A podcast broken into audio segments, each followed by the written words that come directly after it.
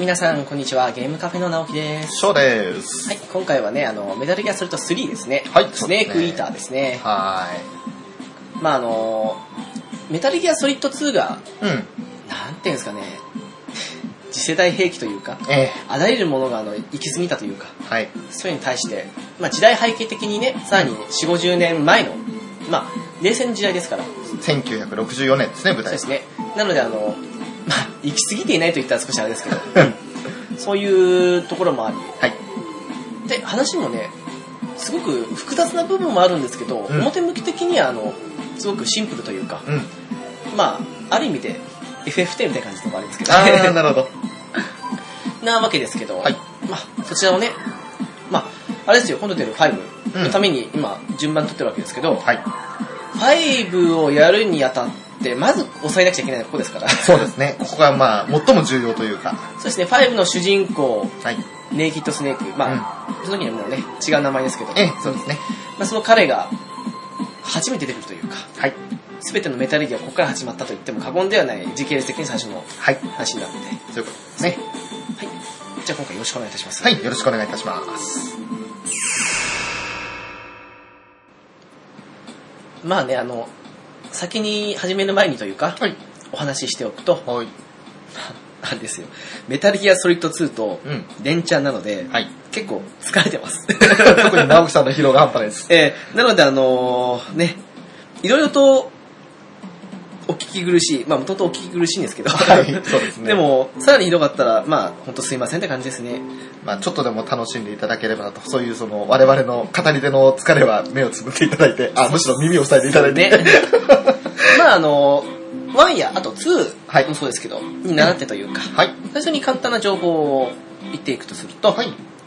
メタルギアソリッド3、スネークイーターですね。えー日本、まあ、海外とか出てますけどね、うんうん日本で言うなら発売日が2004年の12月16日です。はいこちらね、あの、個人的な事情ですけど、はい。この時にね、テイルズ・オブ・リバースってあったんですけど、はい。同時発売だったんですよ。どうすっかなと。ソフト1本しか買えねえと。資金的に。ええあの、友人と話し合った結果、はいよし、メタルギアソリッド3買うんで、うん。リバースお願いしますって言あったのなるほどで、やりましたとさ。それで、お互いが終わったら交換って感じですか？そうっすね。なるほあの、デスティニー2の後だったんで、うんうんテイルズネッツがまだ高い時期だったんですよ。ど。うんうん。のもあるんですけど、はいい、や、うん悩んだ結果、3日悩みましたよ。悩んだ結果、メタルギアだと。いいですね。ええ 今ならね、はいどっち買うさ、絶対に、あ、テイルズは遠いからメタルギアなんですけど、まあそんなね、メタルギアソリッド3ですけど、売り上げね、日本国内、もうこれ前作とほぼ同じですね、86万本。はい。で、全世界で400万本以上。はい、すごいですね。素晴らしい売り上げですね。でもやっぱり2に比べたらちょっと落ちちゃったのかな？世界的にはそうかもしれないですね。ねまあ、でもなんか、ファイナルファンタジー8から9の時もそうですけど、うんやっぱり前作の影響というか、そうですね及ぼす部分もあるので、つまり言うと2がちょっとあれだったということですけど。まあちょっと行き過ぎ感と難解さもシリーズの中で違うかもしれないですもんね。そうねんで、まあこちらもね、あの、前作のサブスタンス同様に、サブシスタンスというのが出てると。はいですね。で、まあ、進めますね、話します。はい。まああの、メタルギアソリッド、まあメタルギアの頃からですけど、うん。一貫してまあスネークが主人公だったと。そうですねまあ2に関してはね、あの、主人公2人って感じでしたけど、んそれでも片方はソリッドスネークだったわけです。はい。でも今回から主人公がネイキッドスネークといううん新しい主人公に変わったと。はい。はい。で、あのー先ほども軽く言いましたけど、うん。時代背景が一気に遡り、はい。1964年、冷戦の時代であると。はい。まあシステム的な部分で言うとですね、うん。まあそんな時代背景なんで、うん。今まであの、まあ難易度普通とかだとうん表示されていたの、敵の位置が分かるレーダーはい。ではなくて、もう敵が近づいたら、あの、まあ、ゲーム的に言うのは振動とか、うん。とかで知らせてくれるっていう程度のもので、はいレーダー自体が配置されてるんですよ。そうですね。あとあの、カムフラージュシステム。うん。迷彩服がいろいろあって、はい。そこにあった、例えばあの、暗闇だったら黒いタイプの迷彩服とか、うんうんあとあの、草むらだったら、なんかあの、その草にあったようなうん色の迷彩服だったり、はい。あとまあ、土の色だったら土にあったとか、うん。いうのを顔と、うん。顔にあのメイキングして、うん。で、あと、えっ、と、服迷彩服ですか？うん。もうその色の迷彩服を着て、で、カモフラージュ率があって、それで100%に近いほど敵に見つかりにくいと。ね原始的なやり方ですけど、ちょっと今までとは、こあの、思考が異なったね、感じですよね。いや、実際面白かったですよ。うん、面白かったです。面白かったって私はやってないですけど。そうですね。はい。見てて楽しかったです。動くとね、うん。あの、カムフラージュ率が下がるんですよ。うんうん。止まったり、あとあの、まあ、匍匐状態とか、なって動かなかったりすると上がったりするんですけどね。自然界でもそうですよね。あの、砂に隠れた、まあ、それこそカレイっていう魚なんかも目が動いたらわかるけど、動かなかったら全くわかんないような砂と同化しちゃったりみたいな感じで、本当にあの、カモフラージュ。そうですね。ね。と、あとはそうですね。はい。まあ、前作、メタルギアソリッド2からも出ましたけど、うん。あの、緊急回避とかローリングですか？はい。に加え、うん。あとあの、一番大きいのはですね、うん CQC というものですよね。そうですね。まあ、近接格闘術なんですけど、はい。まあ、前作でもあの、首を絞めたりとか、うんうんそういうのはあったんですが、はい。今回の CQC というのはすごくて、うんまあ近術、ね、近接格闘術ですから、はい。銃とナイフを構えた状態ですよね。うんうんそこであの、敵をす投げ投げ飛ばす、今のやつも投げ飛ばすありましたけど、うんうん。違った形で投げたりとか、うん。何よりこれすごいのはですね、あの、おかしいんですよ、はい範囲が。うんうん。アンチャーテッドの回ありましたけど、時にあの、ね、主人公のネイトが、エアージョーダンかってぐらいになんか吸い寄せられる感じで、届いてない感じで届くってあ話したじゃないですか。はいはい。の状態ですよ。なんか、数メートル先にいるのように見えるのに、うん。CQC 引き寄せるみたいな感じで、掴むのああって。これのおかげでね、兵士を殺すのが楽になりました。調子に乗って私楽しくて、次々とその兵士たちを殺していって、いや最初の取った称号が、はい。シャークだかなんかだったの、なんか一周の間になんかあの大量殺戮を犯すと、うん。それで称号を取ってしまって、あー何と思って、ー、最悪ですね。あのー、スニーキングミッションなのに。じゃない。スニーキングしたら殺したんだ話。はい。まあ、あの、スニーキングミッションの一環だけど、なるべくその人を殺さないで、まあ、眠らせたり相手をね、その、行動不能にさせるのが目的なのに。そうです。あの、メタルギアシリーズってあの、敵に見つかると、ワンスが出てきて、ええ普通に立ち向かうと、倒せないっていうか、うん。こちらの方が明らかに不利なんですよ。そうですね。でも、楽ついつい楽しくてう、ん。ババート見つかって、うん呼び寄せて殺してとかって言ったっけ、ついに呼び寄せてる奴がいなくてて、誰もいなくなってしまって、転がるのは下に山みたいな。要するに、あの、殺人鬼ですね、あなたね。ちょっとね、面白くて調子乗りましたね。ねで、ぐらいなんか個人的には面白かったですよ。ダメなことは。それまでなんかね、大して使えなかったんですよ、メタルギアシリーズの格闘って。はい。まあワンなんかはね、背後から2発3発殴るだけで敵がその場が消えるっていういうのもあったんですけど、そんな状況だったんでね、CQC 面白くて。うん。まあ、これ自体はね、あの、まあ、主人公先ほど言いましたけど、ネイキッドスネーク。そしてあと、あの、後々語ることなんですけど、い重要人物に、ザ・ボスっていうのがいるんですけど、はい。その二人で、まあ、完成させた架空の格闘技術ということです。そうですね。まあそうですね、先ほど言いましたけど、銃とナイフを構え、うん銃で撃ちながらも、近距離戦ではそのナイフを駆使した格闘術を使うと。はいで、あのーまあね、そんなわけで様々な敵を叩きつけたり、ナイフで敵を刺したり、うん。首を切ったり、うんあと吸い寄せてなんかいろいろね、締めたりなんかするってことでだんだ、ん物騒になってきましたね。いうわけであの、まあ、一部の戦闘狂からは、すごくありがたいシステムだけですね。はい。あなたですね。あとね、あの、サバイバルピュアですね、これね。うんササバイバルビュアですね、すいませんはいというのがありまして、はい。あの、今回からうん。各箇所に、まあ、右肩、左肩もそうですけど、うん。傷を負うと、うんその応急処置っていうのがありまして、はいはい。まあ、やけどしたならば塗り薬でうん。で包帯巻くだとか、うん。骨折したならばあの、ね、木を当てるとかそういうのありますよね、うんうんでその状態であの、まあ、固定するとかはい。そういうのもありまして、うんそういうまあそういう道具があるわけですねあとは、うんうんまあ、毒虫とかそういうのにやったらタバコであの押し付けて殺すとか消毒するとかうん。そういうのもあってあの傷の処置うん。ができるようになったとうん。うん。これすごいですよね毒になったりするとあの、うん。この特定の画面なんですけどそのはい応急処置画面、うん。揺らしたりしてうんスネークに嘔吐させると。毒を吐かせるとかそんなのあったりとかねへとにかくあの舞台後に言いますけどあのジャングルみたいなところなんですよー。うん。なのであのねいろんなものがいるのでいうん。ろんな食べ物だったりいろんな動物だったりうん。ある中でそのねそれぞれの傷を処置しないと、うん。あの今までと違って回復しないとか、うんうん回復の量が抑えられてしまうので応急処置をするというシステムがこの3ではあるとでですね。すねあとはそうですねあの時代が時代なので、はい出てくるものがなかなか面白いんですようんうん。例えばあのカロリーメイトが出始めだとかそんな感じでうんうん。作中出てきたりとかして、はい。あと、これは即席ラーメンといって、うん。簡単にラーメン食べれるのよ、みたいな。うん、ありましたね。食べるとスネークでうますぎるって言うんですよ。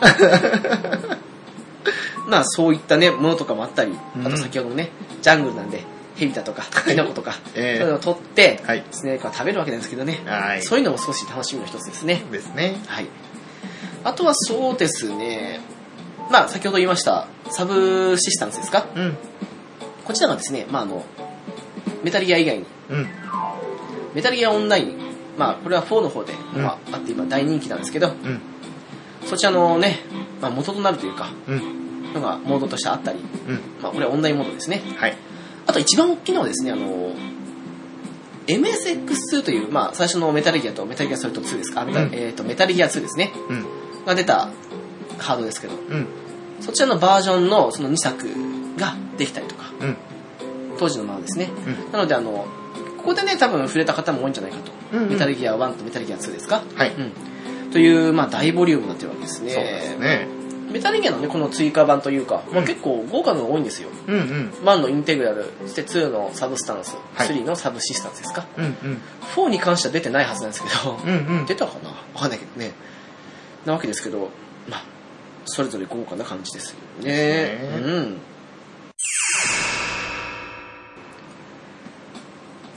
さて、それでは、ストーリーを追っていきますかね。はい。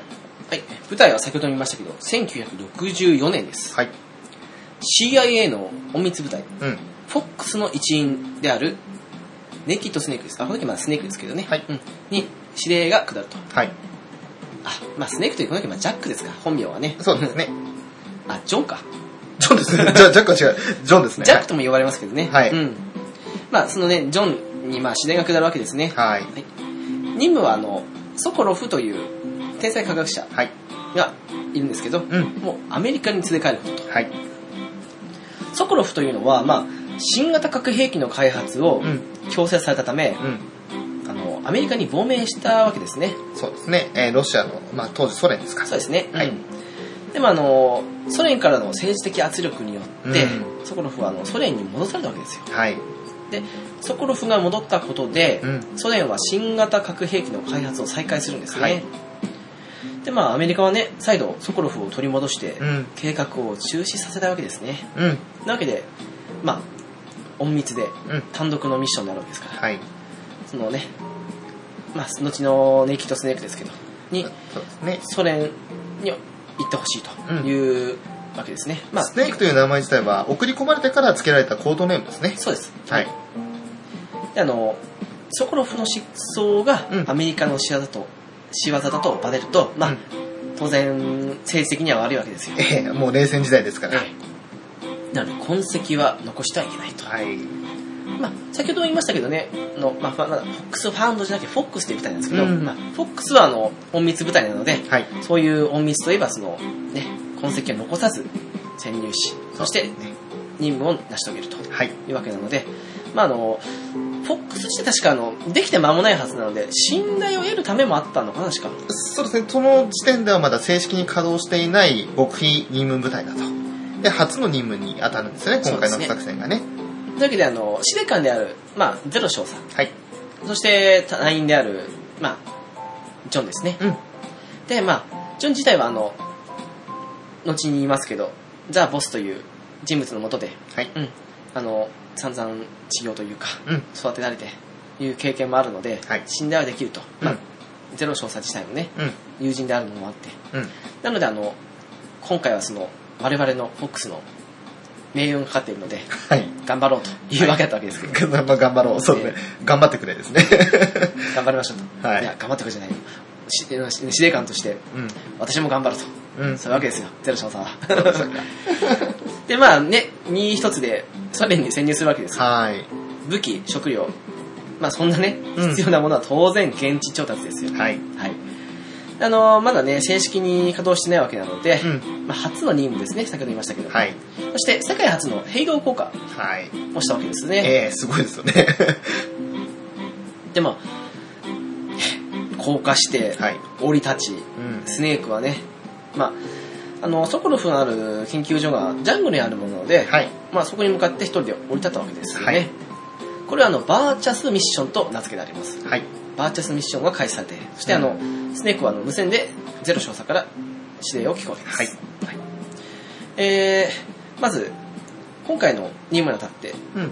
まあ、司令官であるうんゼロ少佐、まあフォックスの司令官ですね、うんと、あともう一人、今回、無線でサポートしてくれるというわけで、はい。それが先ほど言いましたけど、ザ・ボスであると。はい。彼女はあの、第二次大戦、まあ、第二次世界大戦ですね、うん。伝説的な英雄でもあり、うん。で、先ほど言いましたスネークと長きにわたって、うん。その、まあ、一緒に生活もし、して一緒にね、訓練もし、で、あの、一緒にあの CQC という、うん。まあ、格闘術ですね、はいを生み出したとはい。いうわけで、ただ、ザ・ボス自身は、あの、もう、だいぶ前からもう、急に、ジョンの前から姿を消し、えで、あの、まあ、もうこの時にはもうスネークという、ネイキッドスネークというミッションで言われてるんで、この先はもうネイキッドスネークというふうに行くわけですけど、え。はい。スネーク自身はあの、まあ、久しぶりに見たと。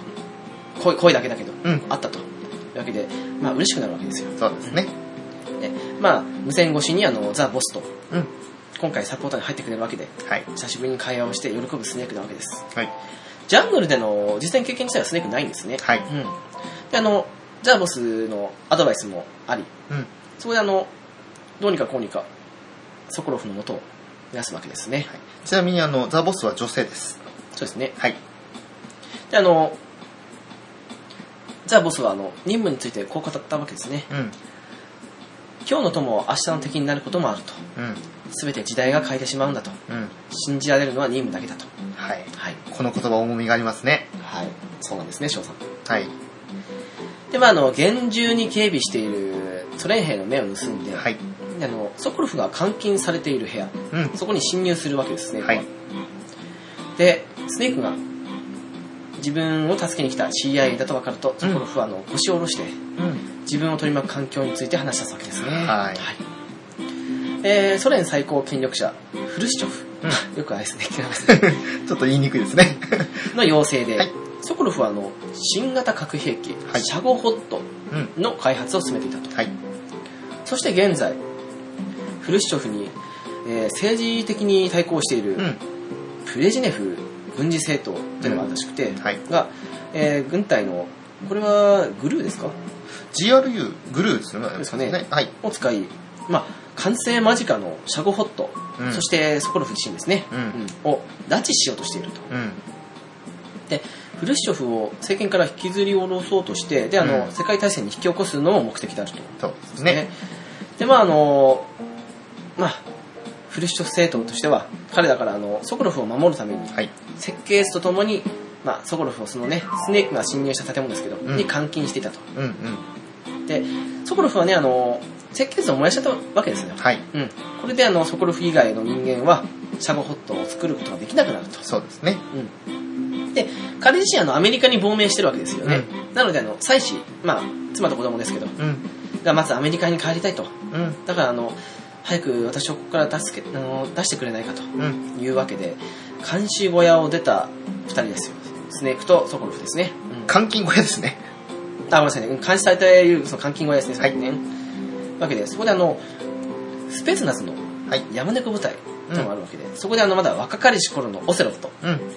うん、が、まあ、ソコロフを誘拐するべく奇襲をかけてくるわけですね。はい。はい。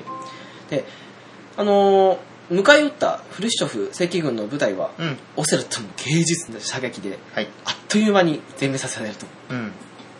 芸術的というかね、なんかもう、曲芸の域ですよね。そうですね。ずっとあのリボルバーくるくるくるくるくるくる回しちゃって、パパパパパパッみたいな感じでね。パパパパーンって感じですよね。というわけで、あの、まあ、全滅させられたと。ええまあ、二十歳前後のオセロットにしてはもう、若くか、若くしてすごく、その、有能なね、能力で、一気にそのスネークとソコロを取り囲んでしまって。確かこの時、少佐ですよ。でしたか？19、20歳ぐらいで確かね、すごいですよね、19、20歳で少佐ってね。まあいろいろありそうですけどね。まあ、で、全滅させられてしまい、はいで、そこにね、いたソコロフとでネイキッドスネーうんクも取り囲まれてしまうと。うんうん。スネークはまああの山猫部隊を全員倒して、うんそして残った隊長であるオセロットですね、はい。と対決するんですが、スネークはね、あの、実践経験の浅いオセロット。はいすごいね、芸術的な刺激ができるわけですけど、はいでも、実践経験自体浅いと。そうですね。いうふうに見破ったわけですね。はいで、銃を簡単にもぎ取って、例の CQ シーンを使ってうんダウンさせると。はい。そして、あの、お前は、リボルバー向きだと。うん。そして、あの、そんな、リボルバー向きなお前だけど、うんでも、早打ちはいいセンサーだと。うん。時に、いいセンスって言って、パタッと倒れる、ね、趣旨ですね。オセロットなわけですよ。はい。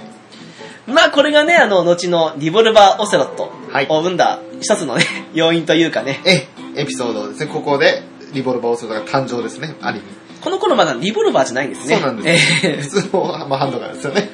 ー まあ、なかなかね、興味深いこといいんですよね。お前は肘で吸収する癖があるとか、どちらかというとリボルバー向きだとかね、言うわけですけど、銃に関してわよくわかんない我々がしたらちんぷんかんぷんですけどね。そうですね ああ、そうなんや、と。で、まあ、あの、ソコロフを連れて、はい。まあ、要は脱出ポイントというか、うん。に向かう途中でええ、まあ、大きな橋があるわけですよ。はい。で橋まで来た時に、うん。あの、橋の向こうから、うん。あれはもうしばらく会ってはいないけど、うんでも先ほども話していた、うんザ・ボスの姿に間違いないとうん。見るわけですね、スネークとしては。はいうんで、まあ、ボスなぜここへとうんいうわけですけど、うん。そこでね、スネークとしては、まあ、アメリカの人間ですからね、はい衝撃的な言葉を聞くわけですね。え私はソ連へ亡命すると。えはい。はい。で、荷物を抱えてきたんですけど、うん。ザ・ボスはね、うん。その荷物の中身というのが、うん小型核砲弾ですか。はい。2発うん。持っていたと。うん。これは亡命の手土産だとザ・ボスは言うわけです、うん。当然スネークとしては耳を疑いますよね、はい。なんでアメリカの英雄であるザ・ボスが、うん。なんでソ連に亡命するんだとはい。でまあねシャゴホットを釣り上げて運んでいくヘリコプターがその橋の上で話しているスネークたちの頭上をね通っていくんですね、うん。でブルーはあのシャゴホットをトコロフの研究施設から強奪したらしいんですねこれね、はいうんでブルーの大佐であるボルギンうん。というのがいるんですがすっごい硬いのいいやつですね。そうですね。が、ザ・ボスから小型砲弾を受け取ったと。はい。で、ボルギンはスネークに言うんですね。うん。ザ・ボスは、コブラ部隊に戻ってきたと。うん。世界を制圧するためにと。はい。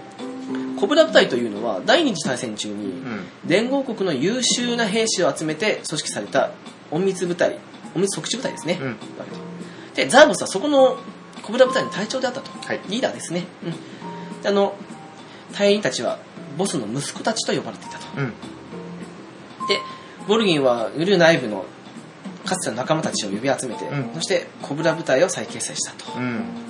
で、戦争を仕掛けるつもりなわけですね。アメリカに対してですね。ですね。で、あの、スネークを殺そうと歩いてくるボルギンなんですけど、はいそこをザーボスは止めるわけですよ。うん。この男は私の弟子だと。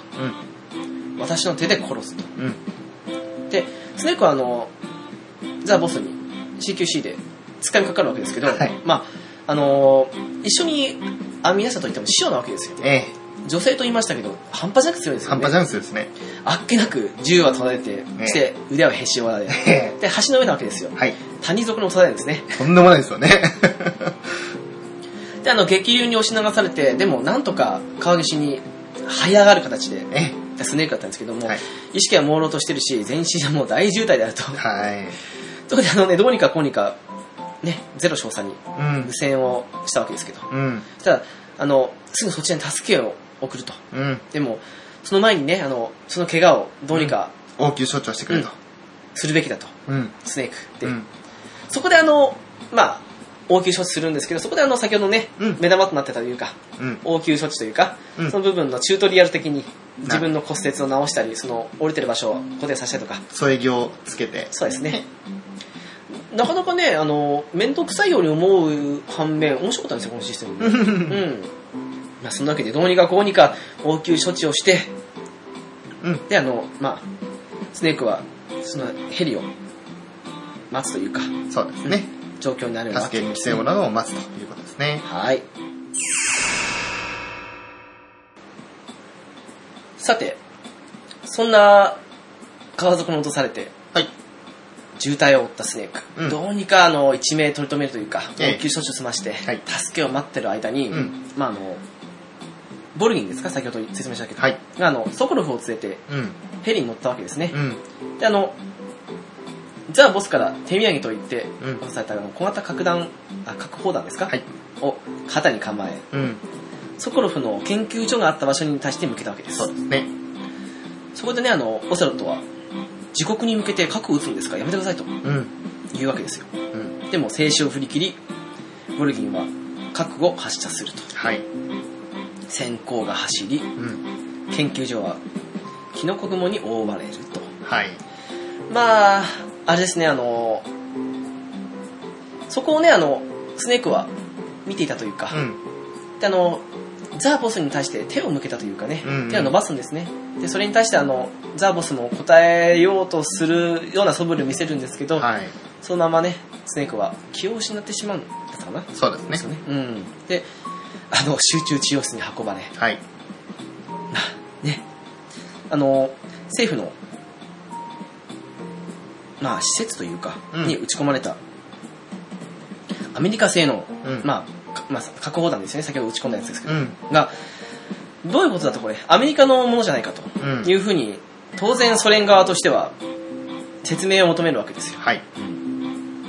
そこでね、アメリカ大統領はね、うん今回の事件は、亡命した、そちらに亡命したうん。兵士が勝手にしたことであり、アメリカは無関係ですと。つまりザ・ボスが勝手にしたことだと。そうですね。はい。まあ、そうですね、ザーボスが持ち込んだ核砲弾なんで、うん当然アメリカ製なわけですよ。そうですね。うん。しかしまああれですよ、うん。スネークを助けに行った、まあガンシップですね、はい。の影が、爆破当日の ソ連のレーダーに映ってよって、まあですよね。完全な足場ックルはできないわけですよ。はい。うん。まあね、ソ連の最高権力者であるフルシチョフは言ったわけです。ザーボス率いるコブラ部隊、うん。そちらはあのアメリカの手で抹殺してくださいと。はい。そしたらあの潔白を証明いたしますと。うん。できなければ報復行為がアメリカに行きますよと。うん。まあアメリカとしてはね、その条件を飲むわけですね。そうですね。そしてまああの、CIA にうん。ザ・ボスの暗殺を指令するわけです。加えて、ソコロフの奪還とうん。サゴホットの開発状況の調査、うん。並び破壊の任務を発令されたわとけです、ね。んでもないようですよね。すごい任務の量。まあそれはね、バーチャスミッションで失敗して、うん。であの、まあザ・ボスをミスミス生かしてしまった、うん。ね、失敗の挽回のチャンスでもあり、はい。でまあ、同時にね、ザ・ボスにとっての最後の弟子であった、うん。ネイキッドスネークにしかできない任務であると。うん。失敗すれば全面核戦争に突入するぞと。そうですね。まあね、そんなね、大怪我を負ったスネーク、集中治療室にいるわけですけど、はい。出たらすぐにね、まあ、ソ連の密林に潜入しろというミッションが下るわけです。はいそれが、まあ、サブタイトルになってますね。スネークイーター。はい。スネークイーター作戦うん。になるわけですけど。はい。まあ、というわけで、チンからは、スネークイーター作戦の説明というわけですね。はーいはーい。バッター交代のお知らせでございます。バッターですか？ピッチャーにしてか ピッチャーだと思うんです。代打、代打じゃなくて、あれですね。一応、ね、あの、話を進行して球を放る方ですよね。代打ではなく、抑えでしたか。えー、まあいいですけど、はい何でもいいです。守護神、ショーです。いきなり守護神ですね。はい、わかりました。えー、まあ、スネークイーター作戦の主な任務のおさらいですね。はいえーソコロフの奪還、そして新型核兵器シャゴホットの破壊、まあ、進行状況の確認ですね。それと、ザ・ボスの暗殺とはい。いうのが主な、えー任務の3つだと。で、コブラ部隊抹殺任務というのはソ連側の要請のため、今回はソ連のスパイ組織 KGB の協力が入ると。ゼロ司令官からの伝達によれば、協力してくれる KGB のスパイにもソ連に亡命した元アメリカ人がいると。え NSA 暗号解読員だった2人で、アダムとイブというコードネームを持っていて、はい。その2人のうちアダムはボルギンのもとに潜入していると。うん。で、えー彼が武器と情報を持って核兵器を落ちた森に来るから、つけえーそれを受け取って、スネークは焼け落ちた新森を奥深くに進んでいくと。ね、彼はボスが身につけていたバンダナを頭に巻いていた。もう未練タラタラですよね。で、まあ、途中、ボスがですね、ザ・ボスがスネークを待ち伏せしているんですよ。なぜか馬に乗ってね。うん。なぜ亡命をしたんですかと。亡命ではないと自分に宙を尽くした。ボスはスネークの銃を奪い投げ飛ばし、またあの、反ね、C 級種でやられちゃうんですよ。そうですね。スネークはもちろんあの、反撃ができないんですよね。その、ボスの行動が理解できなくて。まあ、結局ね、心の迷いはありますからね。そうですよね。ボスのことが、あの、師匠以上にやっぱ好きだったんですよね、スネークをね。うん。まあ、愛してもいましたからね。なんかあの、すごく不思議な関係なんですよねうん。恋人のようでもあり、なんか、親子のようなあれでもあり、なんか、すごくね、とにかく愛があったんですよね。そうなんですよんで、まあボスは言うんですが、その、帰れ。お前に私は殺せない。と言い残して馬に乗り去っていくんですよね。ここから調達した馬ですかね、あれ。で、まあ待ち合わせの場所となっていた廃墟に、その、派手な爆音が響き渡って、バイクに乗ったブロンドの美女が現れるんですよ。はい。で、アダムは来られなくなったと。で、私はイブよと。まあ、あの、作品中ではエヴァと言ってるんですけどね。そうですね。はい。で、よろしくと。で、美女はバイクスーツのジッパーを下ろして、豊満な胸をプリプリさせながらスネークに近づいてくると。で、スネークも、あの、めっちゃ目いってるんですね、そっちにね。まあ、あれは確か包協、まあいいわ。そうですね。いいですはい。で、まあ、エヴァがソコロフを囚われている GPU の研究所の場所をスネークに伝えて、武器と研究所に入るための白衣をスネークに渡すと。はい。まだ完全に体力が戻っていないスネークはその場で仮眠を取るんですよね。で、えー、まあ、仮眠を取るときにいろいろ、またその、エヴァとのやりとりもあって、なんか怪しい雰囲気になるんですけど。なんかそういうとすごく怪しいですね。はい。でも、1時間後ですね、あの、オセロと率いる山猫部隊がその廃墟に、あの、待ち合わせ場所に襲いかかってくるんですよ。はい。で、オセロットはスネークのアドバイス通りに銃をリボルバーに変えて自信満々なんですと。いいね、この素直な感じね。で、え結局その使い慣れてないんですよ、リボルバーもね。うん。だから、あの、結局、あだになって、あの、銃弾数を間違えて肝心なところで弾切れを起こし、またもやスネークにダメ出しをされた上、やすやすと倒されると。まあ、大事ですよ、あの、銃扱う系のゲームで、はい残り残弾って、本当ね、常に意識しておかないと。ね、まあ、リボルバーだと分かりやすいですね、6発ですよね。で結局、その、弾切れを起こしてしまって、やすやす倒されてしまったオセロット。まあ、なんか、この時点ではカマセ犬的な感じですけど。やめてあげて。まだ若いんだよ。はい。まあ、あの今までね、1とか2で話したオセロットとはちょっと別人な感じがします。同じですけど。えー、GRU のアジトの方では、スネークがまたも潜入したと聞いて、ボルギン大佐が激怒し、激怒していると。ね、ボルギンはソコロフと一緒に GRU に、えー、グルーに拉致されてきたソコロフの愛人、つまりエヴァの、その、紛争ですね、あの、変装した姿に目をつけると。はい。で、そしてストレスと性欲を晴らそうと考えて、エヴァを実質に連れて行ってしまう。もう、ストレートですね、はい。えー、ちょっとひどいですね。ひどいですね。まあでも、そういうような、あの、なんだろう、独行が許される大佐でしたよね。はい。まあ、えー、ソコロフは監禁されてる部屋というのは、その GRU の研究所なんですけど、そこに侵入したスネークは、エヴァから渡された白衣を身につけて潜入をすると。で、ソコロフがいる部屋に入ったところで、えー、ソコロフはシャゴホットが保管されている巨大施設の方に連行されてしまうと。はい。はい。で、同じ部屋には、えー泥酔した研究所所長のグラーニンがいたと。はい。でグラーニンは優秀な科学者なんですが、ソコロフが開発したシャゴホットのおかげで、用なし扱いをされて飲んだくれていたと。まあ、あれですよね、あの、権力争いじゃないですけど、ええなんか、優れたものを開発したら、先行するじゃないですか、そうね片方は。ね、その方ですけど、まあ、研究所所長なのに悲しいですね。悲しいですね。まあ、グラーニン自体は自分が発明した新型核兵器、メタルギアの、えーか優れた性能の高さを延々と語り上げるんですが、それがまあ、今までの作品も出たそうですよね。あの、同じメタルギアの原型ですけど、大地をマッハの速さで駆け抜けて、その勢いで核を発射するシャゴホットよりも、二足歩行でどこからでも核を発射できるメタルギアの方が素晴らしいのに、誰も分かってくれないと嘆いている。シャゴホットを破壊してソコロフを連れて行くというスネークの潜入をグラーニンは喜んでいて、ソコロフが連れて行かれた巨大施設の行き方と、その道を出るための扉の鍵を渡してくれるんですね。まあね、どうしてもそういうもんですよね。ソコロフを連れて行って、シャゴホットを壊してくれだったら、私のまた権利が復活すると。ぜひこの鍵を持ってってくれと。どうしようもないですよね、ある意味ね。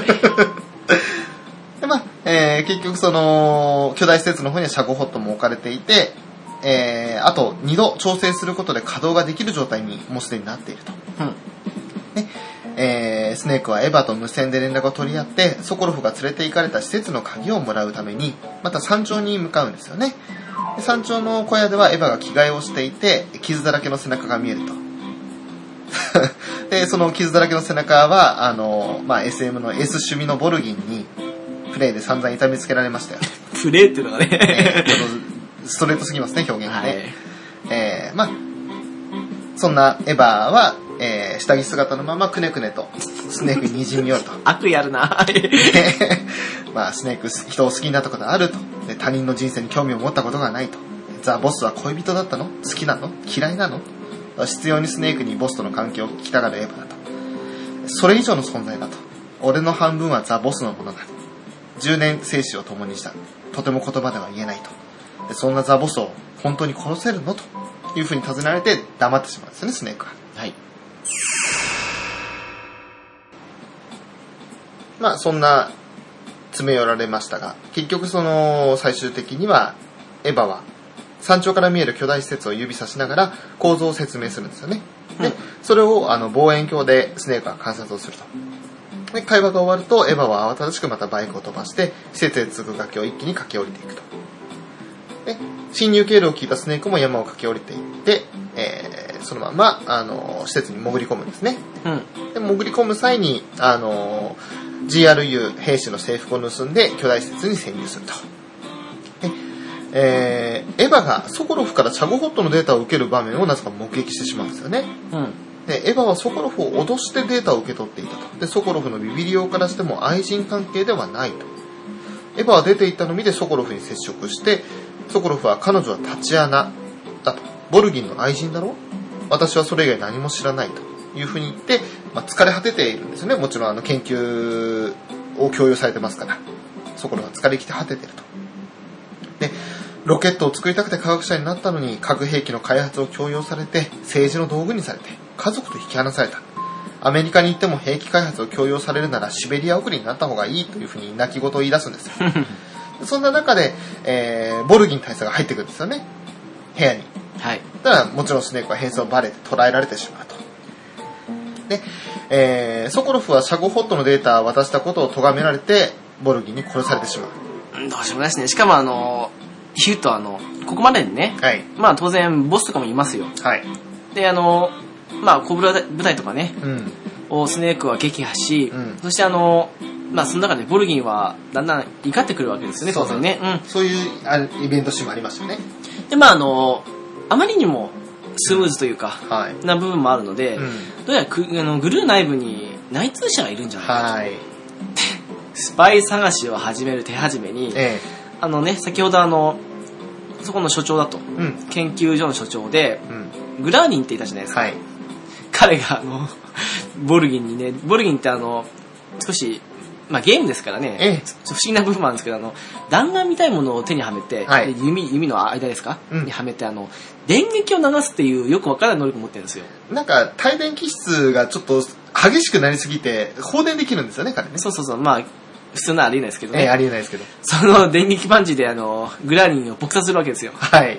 もう撲殺天使ドクロちゃんですよ。ええまあ、そんなわけでね、あの、グラーニンはね、ソコロフをどうにかすれば自分の座だと思ったのに、うん。なんか知んないけど、スパイいるから、なんかその、ね、見せしめみたいな感じで殺されちまうし、はい。ソコロは、ソコロフはソコロフで、うんボルキンに殺されちまうし、もうどうしようもないですよね、これね。そうですね。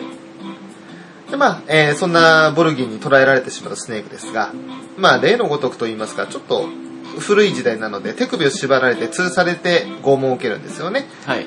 はい。で、まあ、部屋の隅では、その、泣き崩れて悲鳴を上げるエヴァもいると。まあ、えー、タチアナですね。まあそうですね。はい。でオセロットもいると。で、アメリカは本当は賢者の遺産を狙っているんだろうと。はけというふうに言って、その、ボルギン自体は、あの、どうやら賢者の遺産という大切なものを所持しているのが、あの、スネークが所持していて、それを狙っているんではないかということを疑っているんですよね。まあ、スネークとしてはさっぱりですよ。うん、何を言ってんだこいつはと。これまでの経緯考えると、うんまああの、ソコロフっていう、まあ、ね、アメリカにとっては少し、の野放しにしておけないというか、はいそういう科学者がいて、うん彼の作ったシャゴホットも、うんまあアメリカにとっては脅威だと。はい。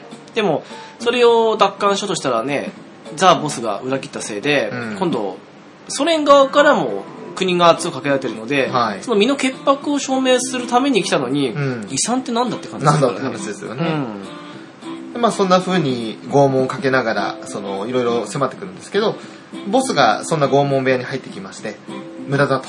そいつは口を割らないと。私がそう教え込んだとうん。いう風に言うんですよね。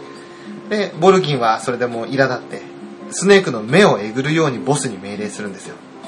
で、もちろんボスとしてもね、あの、最初は拒否するんですけど、ボルギンに強く命令されて、仕方なくナイフを取り出すと。まあ、あれなんですよね。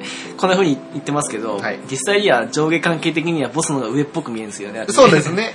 ボルギンの方がね、ザ・ボスより弱い感じですからね。弱い感じですよ。ただ、そのボルギンの方が、立場的に本来は偉いはずで、その、亡命者であるザ・ボスにね、その、亡命で、その、なんだろう、忠義を尽くすというか、その、しっかり俺に対しての誠意を見せろみたいなことを言うんですよね。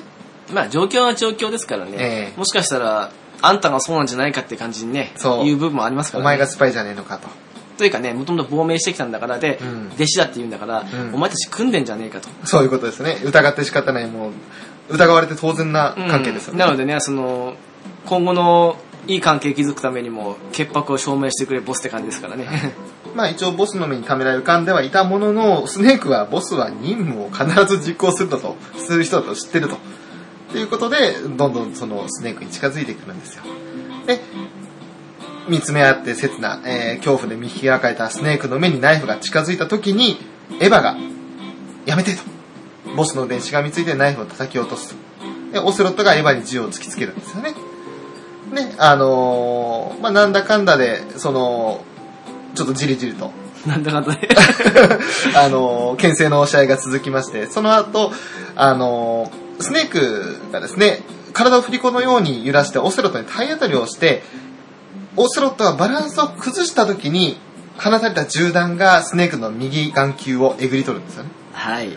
ナイフでやられるのも、銃でやられるのもあれだけど、どっちにしても右目がえぐられると。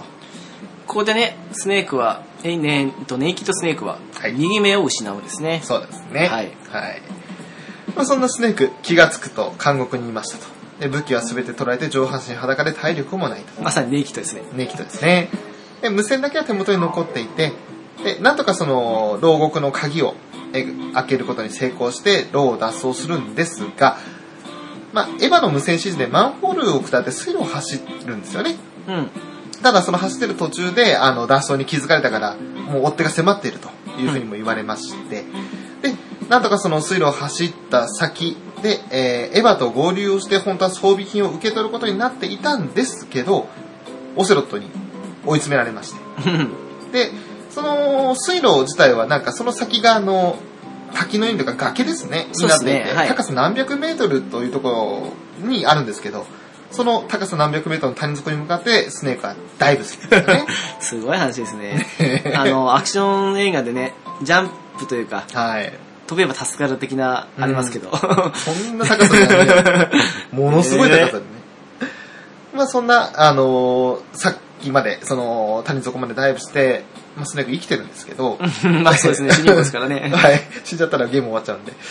えスネーク、えー流れの緩やかな下流まで流されたところで、コブラ部隊の隊員であるザ・ソローが襲いかかってくると。で、ザ・ソローは、その、特殊な能力によって、悪夢のような風景に変化させて、亡霊のように水面を漂うんですよね。うん。だから本当にあの、ムービーで見ただけですけど、よくわかんなかったですよね、あいつの存在感が。なんか、ふわーん、ふわーんってやって浮いた後に、急にスネークになんか攻撃というか、体当たりというか。襲ってきたというより、うん。ザ・ソロ自体がもうすでに個人ですから、そうですね。うん、で、あの、まあね、同じ、ザ・ボスと同じうん。コブラ部隊の隊員だったわけでう、ん。で、あの、すごくね、あの、霊視というか、の霊能的な能力を持っていたと。はい。うん。のもあって、あの、襲ってきたというより、なんかあの、まあ、悪夢を見てたというか、そうですね。で、あの、これあの、どういう話かっていうと、うん。まあ、お前はそのうち殺されるじゃないけど、なんか、うんいろんな暗示的な部分を、はい。そのザ・ソローに言われながら、うんスネークはひたすらあの、亡霊たちの漂う川を歩いていくんですよ。はい。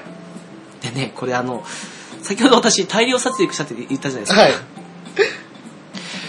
これに繋がってくるな、なんだよと。うん。こっち走れねえのに、うん歩きなのに、うんなんでこんな埋め尽くすぐらいいっぱい兵士組んだよと思ったら、うんこれね、殺した兵士の数に応じてうん増えるんですよ。そうなんですよね。あのね、私殺しまくったんえで、もうね、道がね、亡霊で埋まってるんですよ。だからもうあなたに後悔させるための小島さんの仕掛けですよ。しかもね、その、蘇生薬が、まあ、はいそのじゃ後に語りますけどね、えとかの部分もあって、はい最初意味わかんなくて、え、これどういうことと思って、うんうん。いうのあったんですけどね。はい。まあ結局その、もちろんね、そういった怨念というか、そういうのを幻覚を見せるような能力なので、うん。武器や爆弾で決圧落としても全く効かないですよね。うん。で、直樹さんのように大量殺人を犯せば、死者たちが後から後から湧き出てくると。で、そんな幻覚を見せられた川のところで、緩やかな川でスネークは力尽きて、死んだということになるんですよね。うん。ただ、その今、直樹さん、チャドと言ったように、蘇生薬がスネーク歯に仕込んであるんですよ。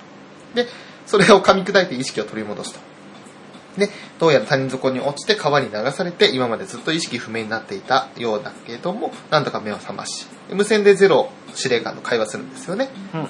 で、コブラ部隊にザ・ソローという男はいるかと。で、質問したら、ソローは実在したと。しかし2年前に死んでいると。でザ・ボスとソローは、まあ、愛し合っていたと。でしかし、冷戦が2人を敵対関係に引き裂いて、2年前、ソローの暗殺指令がボスに下り、ボスはその愛するソローをその手で殺したと。これがあの、最初の時のね、あの、時代で変わると。うん敵対の敵対関係は、はい。につながる重たい言葉の一つなんですよね。そうですね。まあ、その後、えー、ゼロ司令官との会話が終わった後に、エヴァとまた無線が通じて、下流の滝の中にある洞窟で合流しようと。で、エヴァは相変わらずバイクをぶっ飛ばしてくるんですよね。バレるよね。バレるよね、本当にね。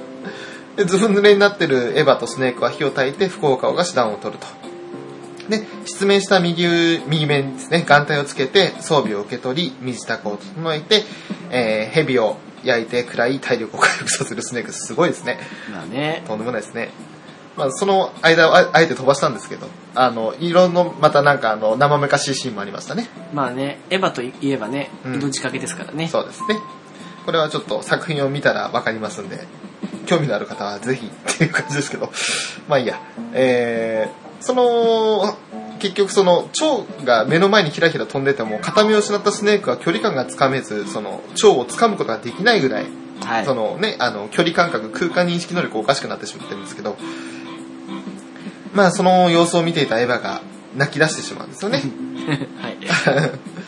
で、まあ、えー、結局、その後ソコロフは死んでしまったと。で、残る2はシャゴホットの破壊とボスの暗殺ですよね。ああの、エヴァの、あの、迫ってくるのはサブ君ですね。だからその辺は楽しみに、あの、楽しみなのかな。まあ、うん、楽しみではないですよね。映像見た方がいいですよ。なんか、俺らが語れるよりも、もっとあの、生めかしいんで。はい。そういうことで、結局その残った任務、えーエヴァはシャゴホットの破壊、そして、あ、破壊用に、あの、グルーから最先端の爆薬 C3 爆弾を盗んできていたと。これをシャゴホットの周り4箇所にセットして爆発させれば、シャゴホットを破壊できるということで、えー、まあ洞窟、その、合流場所に選んだ洞窟には地下道があって、そこを通ればシャゴホットの保管倉庫に潜入できると。わーい、ご都合主義。なんでご都合主義 びっくりですよね。で、すべての任務が終わったらまたエヴァと合流しようと。エヴァが湖に隠した飛行艇で一緒に脱出しようという話をつけるんですよね。で、一応そのエヴァも、まあ、タチアナという名前でその潜入していますから、うんそっちに戻ろうとするんですよ。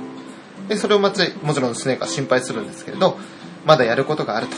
で大丈夫と。ボルギンは全然私を疑っていないというふうに自信満々で答えるんですよね。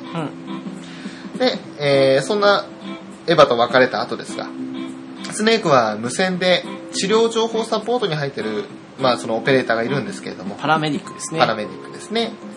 で20世紀になったら子供を作らなくても科学の力で遺伝情報を残すことができるということで、彼女は熱心にあなたのような能力の高い戦士の遺伝子は後世に残すべきよというふうに語るんですけど、まああの、ネイキッドスネーク、はい。被爆してまして、ええ、あの、生殖能力ないんですよ。そうですね。うん。あとまあそうですね、うん。あの、ちょっと、先ほど飛ばしてしまったんですけど、はい。あのーバーチャスミッションっていう最初のソコロフをはい。奪還する方では、ええ。主に司令官であるゼロはい少佐、はいそしてあの、まあ、裏切ってしまいましたけど、ザ・ボスの2人だったと。うん。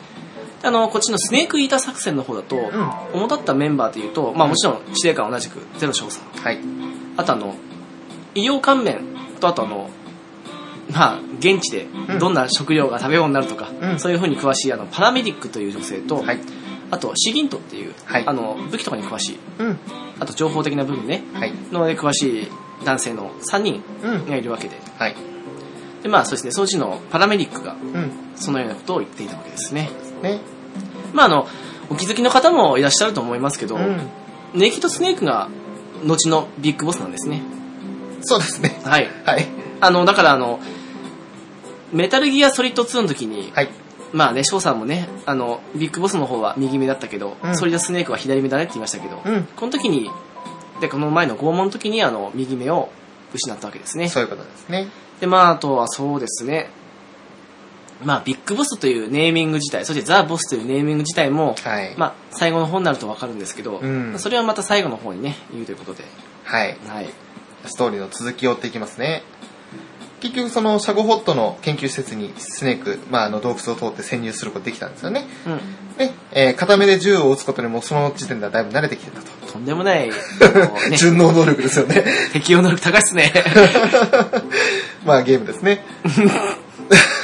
でシャゴホットの周りに C3 爆弾を設置してタイマーを作動させると、そこにボルギンとオセロットが兵を引き連れて登場し、スネークが囲まれてしまうと。うん。で、エヴァも連れられてきていて、えー地下金庫から賢者の遺産を盗もうとして見つかっていたと。もう、どうしようもないですね。自信満々あったね、このあれ様ですよ。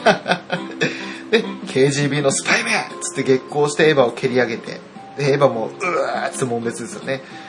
えー、で賢者の遺産とは何だとスネークが質問すると。やっと出てきましたね。あの、先ほど名前だけ出てきて、はいスネークそれで疑われてましたけどね。うん、何なんだと。ただそれは、あの、まあ、さっきの大戦、第二次世界大戦ですね。うん。の時にアメリカと中国とソ連が真の権力者、そのそれぞれあの権力者同士が秘密裏に手を組んで、それが賢者たちと呼ばれたと。で、莫大な資産を出し合って他の国々を征服しようとしていたと。終戦後、賢者たちの対立によって冷戦が始まってしまい、その混乱を利用して集まった膨大な金、莫大な金を管理に携わっていたボルギンの父親が密かに裏に回し、徹底的なマネーロンダリングをして洗い上げて自分のものにしてしまったと。恐ろしいですね。ボルはいギンの父親すごいですよね。で、その莫大な遺産の行く末が記録されたマイクロフィルム、それこそが賢者の遺産。総額は1000億ドル。は10兆円ぐらいですか。うん、うーん。そういうことですね。国家予算ですよね。でボルギンは父から相続したその遺産を使って世界を再び統一させようと計画をしていたんですが、そんな中でその、まあ、ボスが亡命に、ボスに亡命を呼びかけてコブラ部隊を再結成させたり、シャゴホットを強奪したりと準備を進めてきたということなんですよね。はい。はい。で、ボルギンのもとにそんなザ・ボスがやってくると。で、ボルギンは、えー、まあ、賢者の遺産を安全な場所に移してくれと言ってボスに手渡すと。そして、それも受け取ったボスは、エヴァも、この女は私が始末するよ、と言って連れてってしまうと。うん。で、オセロットがスネークと一騎打ちをさせてくれと頼み込むが、まあ、ボルギンがですね、この男は俺が殺すと。えー軽くあしらって、オセロットと口論になるんですよね。うん。で、オセロットは苛立ち、ボルギンに銃口を向けると。で、ボルギンも、あの、さっき直樹さんが言ってた電撃弾丸ですね。はい。あの、指に挟んで、バキューンですね。あれは全部で3つぐらいかな。なんか指と指の間ですからね。そうですねんで、それを、えーオセロットに向けて威嚇発射するという状態で、まあ、それでそのしばらく睨み合いをするんですけれども、しぶしぶオセロットは引くと。ボルギンとスネークの戦いが始まります。これがまあ、ムービー見たんですけど、ボルギンがおかしいですよね。本当にね。というと？あの、まあ、要するに人間じゃねえだろうと。あの、散々特殊能力ね、そのザストロードとかいろいろ出ましたけど、うん。散々特殊能力のやつら見てきても、ボルギンほどなんか信じらんねえなっていうのがいなかったな。まあ私はバンプが一番信じられませんけどね。それ言っちゃったら、バンパン俺嫌いだから、あの、眼中に入れてないんですよね。特殊能力者の眼中に。あいつはもうただの、あの、いらない人ですから、俺にとっては。はい。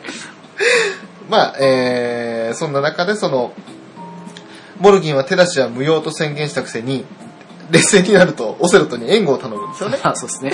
でもオセロットはもちろん応じないですよ。それどころかスネークを応援するんですよ、と。まあ、スネークのファンだからね。ファンだからね。で、まあ、えー、そんな中で、爆薬が見つかったんですよね。あの、シャゴホットに仕掛けたね。はい。はい。で、GPU、GRU の兵士が、あと3分で爆発しますと。解除に間に合わないので早く逃げてくださいと。まあ、あのネタを話すと、はい。この時に、うん。あのなんか、L1 だからそんな感じのボタン表示があるんですよ。ほいほい。見ると、さっき言ったザ・ソロいたじゃないですか。うんうんが、あの、陽気そうな笑顔を浮かべて、うんあと何分みたいな感じの時計盤みたいな感じの。持って、時間を見せてくれるんですよね。あ、そうなんだ。なかなかね、いいキャラだったんだなと思って。ってことはザ・ソロは助けてくれたんですか、スネークを？うん、あの、基本的にそんな感じですよ。なんかあの、うんまあ、ザ・ソロの亡霊がね、うんふわふわう後ろに浮かびながらね、あのうん残り何分みたいな感じの時間が乗ってんすよ。それはやっぱり実際にプレイしないと分かんない話ですよねで。すね、メタルギアシリーズってどれもそうですけど、うんネタがいっぱい多くて、多いですよね。面白いんですよ。うん まあ、そんな中、えー、なんだか爆発ギリギリでボルギンを倒しまして、倉庫から逃げ出すんですよね、スネークはね。はい。そんな倉庫を飛び出したスネークの前にバイクを乗ったエヴァが登場すると。またかよと。で、まあ、えーそのバイク、あの、サイドカーがついてまして、そこに、えースネークが乗り込むんですけれども。で、その、飛び出して、倉庫から飛び出した二人をすぐ、尻目に C3 爆弾が爆発して、で、倉庫が炎の海に包まれるんですよね。なんとかその強烈な爆風からも逃れて、で、えースネークはもちろんエヴァに尋ねますと。なんでここにいられいられてるんだと。でボスが逃がしてくれたと。伝言を預かっていて、ボスは湖のそばであなたを待っていると。うん。で、一息ついたのもつかの間、この炎の中がシャゴホットが現れるんですよね。ああ、はいはい。はい。で、乗ってるのはもちろんボルギンですよ。瀕死のボルギンがシャゴホットを操縦していたと。新種の割に元気でしたよ元気でね。したよね。でも、あの、どこかで見たシーンだなと思ったら、やっぱりメタルギア1のあの、スネークまだ終わっていないみたいな感じのシーンをメタルギアソリッド1ね。ワンですね。はい。あ、失礼な、メタルギアソリッド1ですね。はい。今、あれ？なんか、ビッグボスなんかそんなことあったっけ？とメタルギア1の人って。失礼いたしました。えーと、それで、そのボルギンはスネークを殺すためだけに生き延びとと言ってもいい状態、まあ元気なんですけど、いい状態で。で、二人は、エヴァとスネークはバイクで逃走し、ボルギンはもう凄まじい執念で追いついてくると。追いかけてくると。で、なんとかそのエヴァとの協力でボルギンを殺し、シャゴホトも破壊したと。で残る一つの任務はボスの圧殺。で、待ち合わせの場所に出向くということですね。まあそうですね、ソコロフは救助できなかったと。はい。シャゴホットはまあ、壊したと。なんとか破壊できたと。なら、あとはというと、潔白を証明するためにザ・ボスを抹殺すると。そういうことですね。ですね。さて、いよいよ物語も佳境を迎えてますが、はい。えーついに、ザ・ボスとの対決の時が来たわけですね。ですね。まあ、エヴァのいた情報通り、はい。ボスは待っていたわけですね。うん。咲き誇る白い花畑。はい。その中央にザ・ボスがいたわけです。いや待っていたはスネーク。ーはい。あなたの誕生、成長、そして今日の決着をと。うん。あれなんですよね。ほんと綺麗な花畑なんですよね。そうですね。思い出しただけでも、わーって簡単な声が漏れる。で、あの、そこでね、ザ・ボスは自分の人生を語るという、はい。ボスの人生。それは国に忠を尽くすことしかできなかった悲しい女の歴史だと。うん。ボスはね、あザ・ボスですけどね、うんうんは賢者たちの前身であるうん。賢人会議。うん。これはメタルギアソリッド2に出ましたね、名前ね。そうですかね。はい、そうですね。うん賢人会議の一員の娘に生まれたわけです。はい。ただ、父はね、何者かに殺されたわけですよ。うん。で、まあ、初期のメンバーがいなくなった賢者たちは、うん。ただの戦争組織と変わり果て、はい分裂していたと。うん。1944年、うん。まあ、舞台の20年前ですね。はい、そうですね。戦場でザ・ボスは男の子を産むんですね。はい。父親は先ほどから出てますけど、ザ・ソロ。うん。まあ、亡霊というか、うんまあ、2年前に死んだ人物ですね。はい。でも、赤ん坊はあの賢者たちに取り上げられてしまったと。はい。その後はあの原爆実験に派遣されて被爆した。うん。で、宇宙ロケット発射の非公式の実験台にされてうん地球を外から見たと。うん。なんか散々ですね、賢者たちの娘の割にはね。散々うん まあ時代は変わりね、一つだった世界が分かれて、うん。そして冷戦に突入したと。うん。家族と呼んだ戦友が今度は敵になった。はいまあつまりザ・ソロのことですね。そうですね。うんまあそのザ・ソロ、まあかつての夫ですけど、んをザ・ボスは殺したと。うん。どちらかが死に、どちらかが生き残る。それが任務だったと。はい。宇宙から見た地球は敵も国境も何もなく、うん。世界は一つだったと。はい。でもまあ賢者たちは戦争を起こし敵を作り出してしまうわけですね。うん。ザ・ボスの願いとしては、う反目している賢者たちうん。を再び統一、うん。世界を一つに戻すことだと。うん。まああの、こんなに自分のことを話したのは初めてだと。うん。嬉しい、ありがとう、黙って聞いてくれてと、ザ・ボスは涙を流すわけですね。うん。ボスにも思いがあったんですよね。いろんな思いが。あの、敵対した時というか、うん。結構、まあ、声のトーンととかも含めて、うん結構あの、厳しいというか、うん。うんそんな感じの歴戦の選手を思わせるんですけど、はいでも、時には本当にね、非常に優しい感じなんですよね。ここら辺はなんか母親的な感じもありましたよね。そうですね。だからあの、ザ・ボスとビッグボスというか、まあ、はいネキとスネークの関係を見たときに、うん恋人同士というよりかは、あの、そう、母と子みたい感じの部分が強かったんですよね。うんうんうんなんかどちらかそそちらの方の愛情の方が強いみたいな感じそうですね。で、舞い散る、まあ、花吹雪の中ですねう、ん壮絶な指定対決が始まると。これですよね。語り草になるのはね。あのですね、はい見る MGS でしたっけ、はい。の方を確認した上でえ思ったんですけど、え。飛ばされてましたよね、やっぱり戦闘シーンが。うん。そうですね。ですよね。うん。あのですね、対戦が始まって、うん。してあの、これ、時間が決まってるんですよ。はい。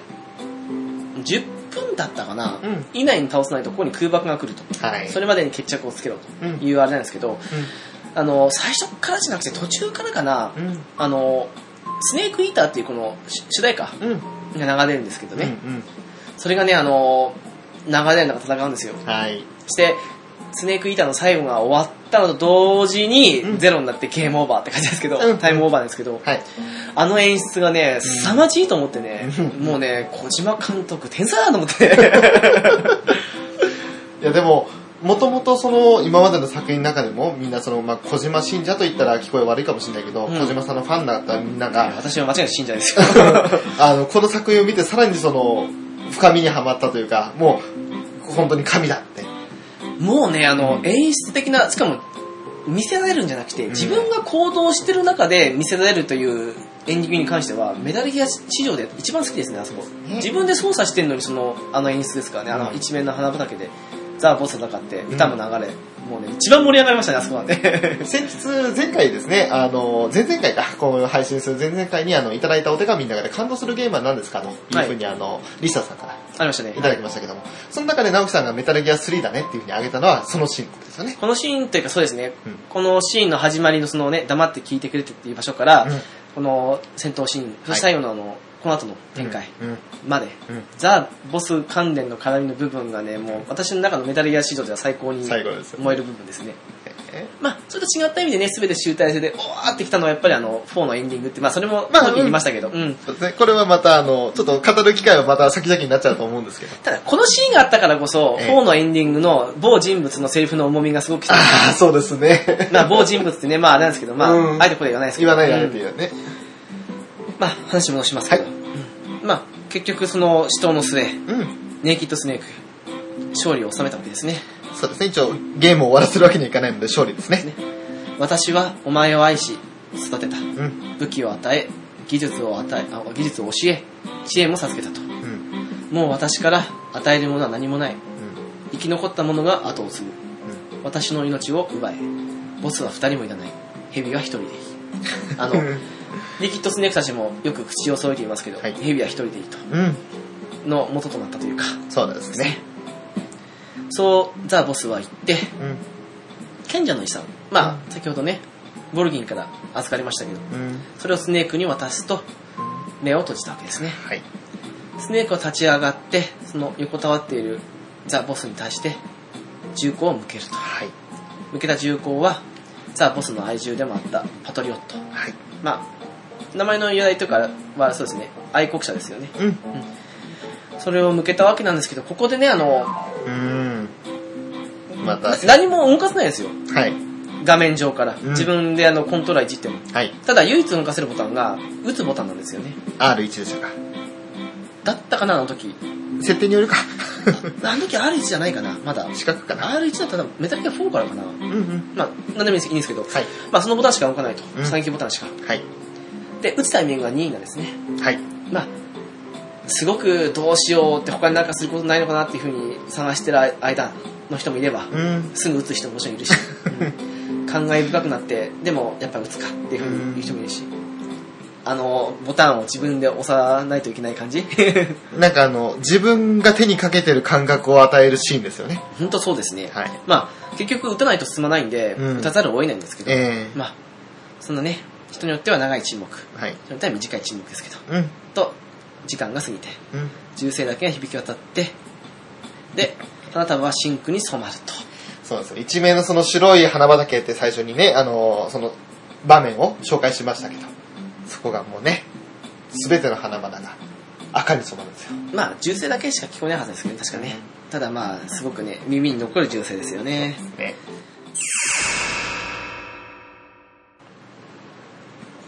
はい。というわけで、ザ・ボスとの決着をつけたスネークですが、はい。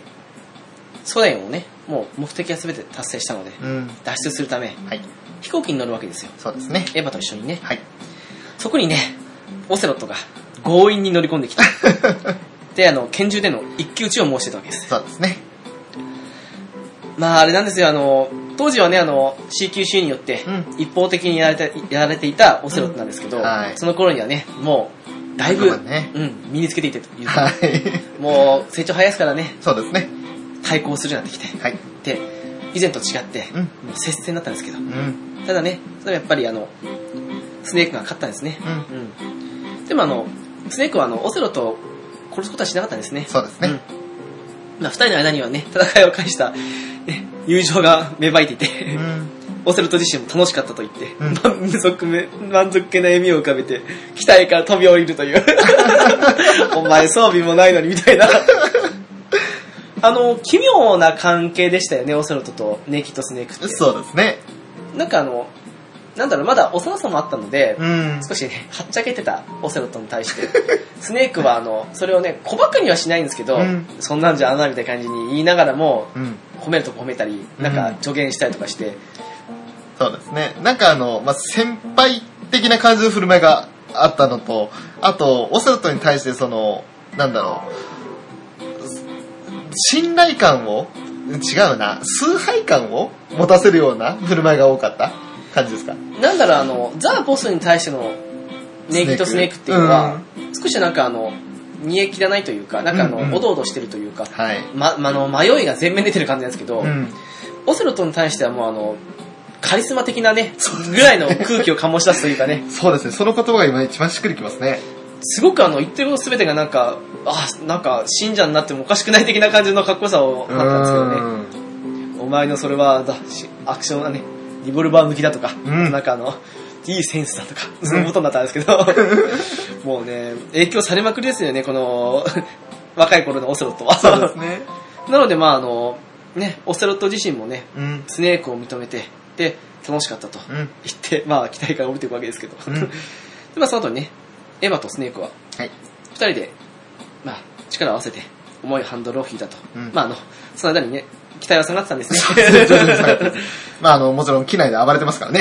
ええしかもあのね、入り口開いてますからね。ええ入りますからもうびっくりですけどね。はい。まあ、それでどうにかこうにかあの、機体が持ち上がったと。うん。で、二人はアラスカまで無事に逃げ延びることができたと。はい。で誰もいないアラスカの基地で、うん二人きりでワインを乾杯するスネークとエヴァと。うん。そのまま俺と一緒にアメリカに戻れと説得するんだスネークだったんですけど、うん。エヴァは首を振ったと。うん。そしてまああの、二人はね、いろいろとまあ大人の関係、ちょめちょめがあって、ジョージを重ねまして。ね、朝目覚めるとエヴァの姿はなかったと。はい。おまけに、ボスから預かってた賢者の遺産までないと。とんでもねえなとんでもねえやろだと。うん。テーブルの上にテープレコーダーがあって、うん。エヴァの長いメッセージが入っていたと。はい。はい、ここからは翔さんどうぞ。あら。私は本当は中国のスパイなの。KGB のスパイとして潜り込み、エヴァになりすましたのよ。ソ連に亡命したアダムとエヴァは、二人とも男だ。本当のアダムは約束の場所には現れなかった。私が彼を始末する必要もなかった。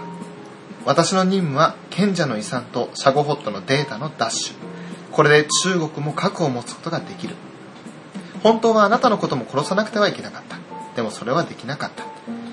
あなたと愛し合ったからではない。私はボスと約束をしたからだ。中国に賢者たちが作ったスパイの養成施設がある。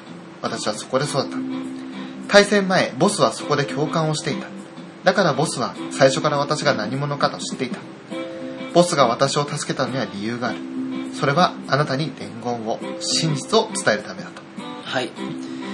エヴァとスネークに呼ばれた中国の女スパイですけど、うん。泣きじゃくりながらボスから託された真実を語り出したわけですね。私はちょっと泣きじゃくりはできないので読ませていただあ、きます別に、それは普通でいいですよ。はい。スネーク彼女、ザ・ボスは裏切り者ではないと。彼女は任務を遂行した。ボスの任務はコブラ部隊に合流し、賢者の遺産を奪取すること。ザ・ボスの亡命はアメリカ政府が仕組んだ偽装亡命だった。しかし思いもよらない出来事が起きたと。ボスが持っていた小型核砲弾をボルギン大佐が撃ち込んでしまって、アメリカはその始末をつけなくてはいけなくなった。そして作戦は大きく過失修正された。うん。スネークはですね、まあ結局あの、過失修正はい。された過程で、まあアメリカの英雄として迎えられるわけです。うん。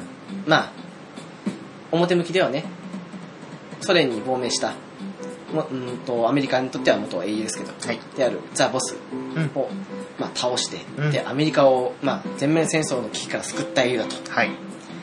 そういうこともあってあのアメリカ大統領から表彰を受けてうん。でボスの名称を受け継いだとうん。汚れたザ・ボスといううん。その上を行く英雄としてビッグボスの名称をいただいたわけですねそうですね。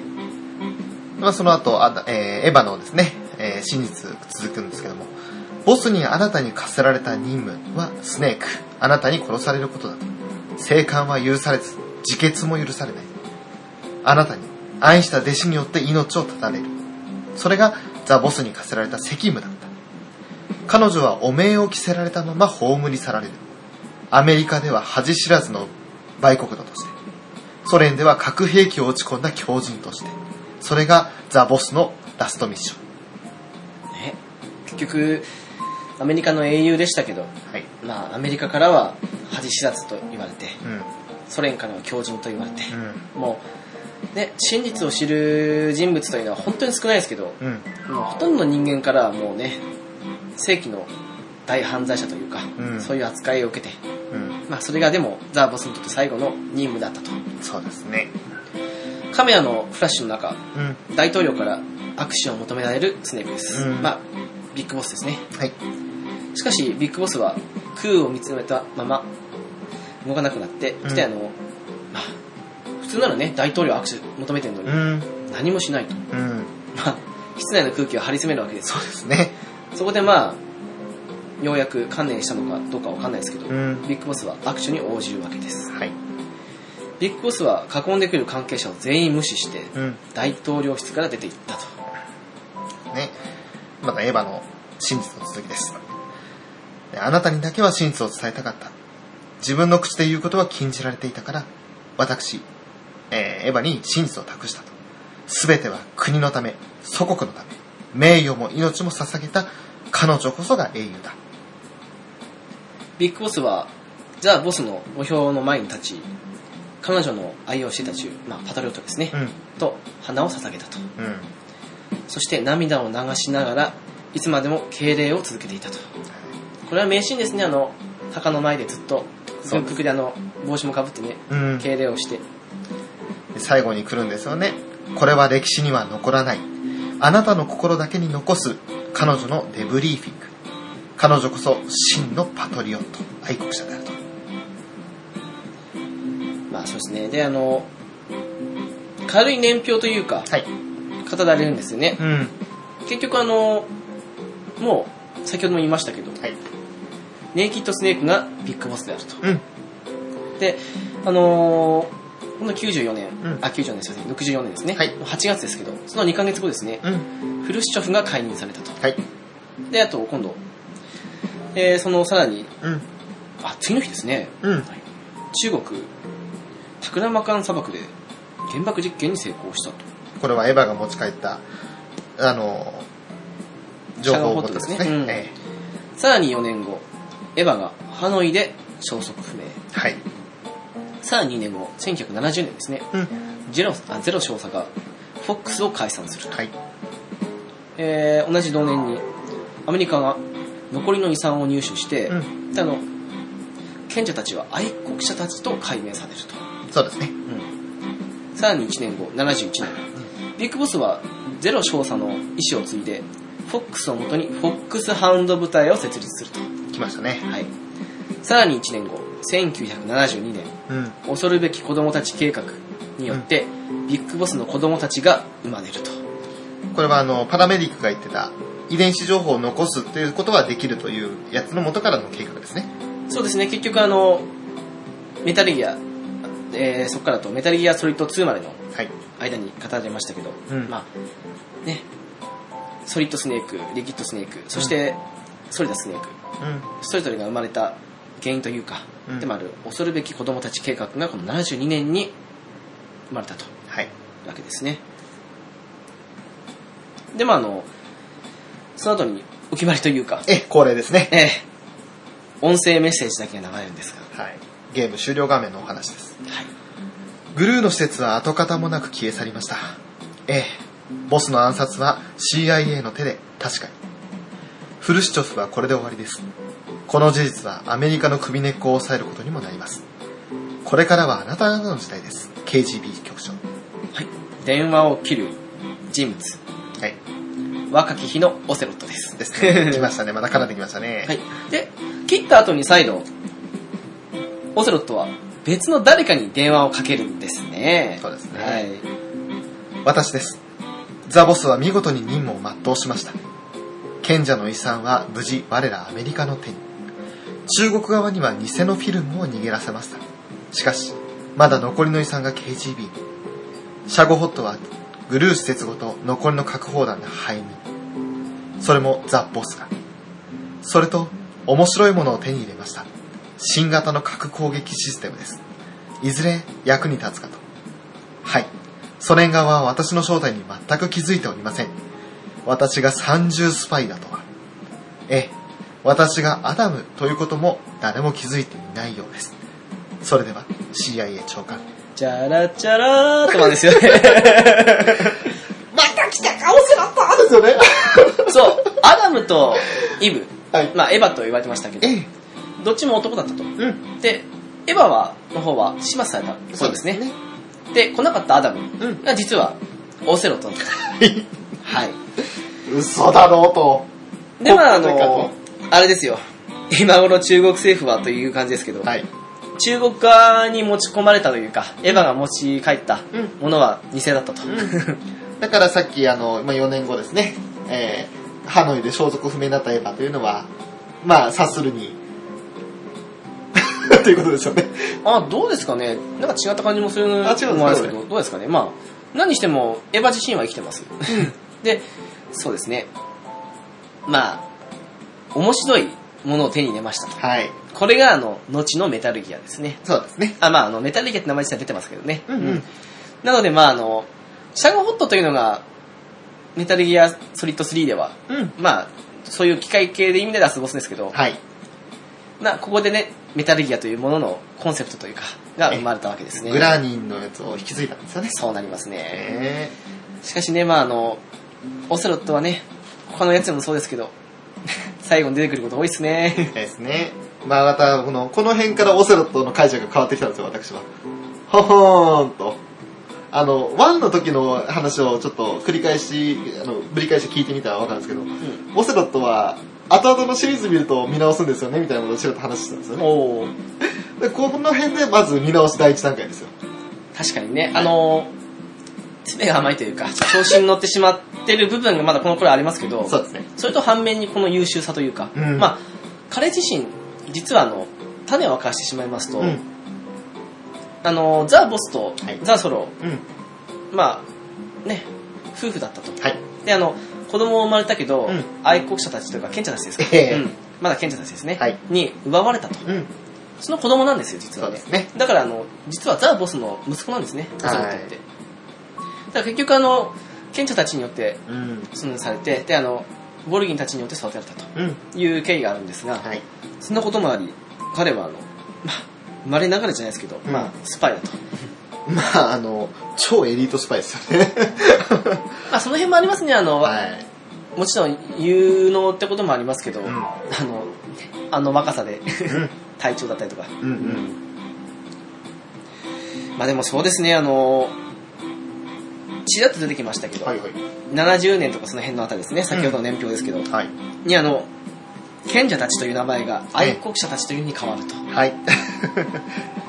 2と繋がってきましたね。大体これ分かると思うんですよ。まあ、なんで2でうん。100年前に死んでいると。うん。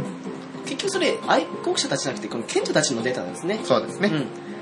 うん。もうね、あの、賢者たち、最初の初期メンバーみんな死んでしまい、うん。そのせいもあってか知らないですけど、まあ、ザ・ボスは、まあ、そのね、賢者たちのうちの一人の娘だったけど、はい。ひどい扱いを受けてきたようなもんですけど、うん。っていう背景につながるわけですけどね。こうやって歴史を追っていくとね、すごいことになりますよね。で結局あの、愛国者たちはい。というのの元になった賢者たち、はい。あります。うん。その資産というのはどこから来たのか、うんというのが今回の話になりましたね。はい、そうですね。先ほど出ましたよね、あの、大戦中の資金を元にっていう。中国、えーアメリカ、ソ連、それぞれの、えー有力有能力者、あ有力者か。うあ、それぞれ、あのー資金を持ちなんですね。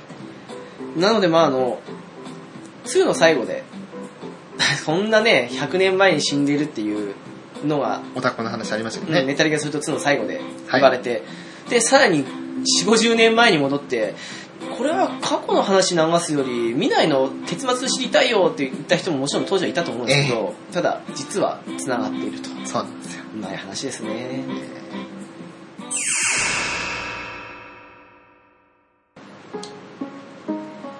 いやー、そうですね、あの、比較的シンプルというか、はい。ながらも、あの、すごく、心に訴えかけるような話も多く、いやー、そうですよね。うん、その反面、あの、いろんな謎を生みながらも、謎を解決というか、うん。まあ、我々プレイヤーがわかるような、そういう風にしてる、このシナリオ構成というか、放った伏線はしっかり回収しつつ、あ新たな謎を出すね。これがまた次に繋がっていくというか、まあ4の方に話は一応繋がってはいくんですけど。そうですね。ただまああの今度出る5というのが、はいまあちょうど20年ぐらい後になるのかな、このメタルギアソリッド3から。そうですね。になるので、あの、どうしてもあの、時系列的にはあの、メタルギアソリッド3、その次にポータブルオプス、はい。ピースウォーカー、うんそしてメタルギアソリッド5、はいえー、グラウンドゼロズ、うん。で、次の、まあ、ファントムペインですか、はい。になるわけですけど、ね、先ほどというか、最初？えですかね、まももしくはあの別の回かもしれないですけど、うん言ったようにあの、ポータブルオプスに関しては少し省くというか、はい。まあ、外伝的位置なんですよね。うんうんまあ、もちろんあの、重要人物だったり、うんそれこそあの、グレーフォックスが出てきたりするんですけど、うんうん。当時はまだその名前じゃないですけどね。はい。とか、あと、ロイ・キャンベルの若い頃出たりするんですけど、えまあそこはあの、うん、さらっと省いてというか、はい。直接繋がるのはあの、ピースウォーカーの方なので、ね。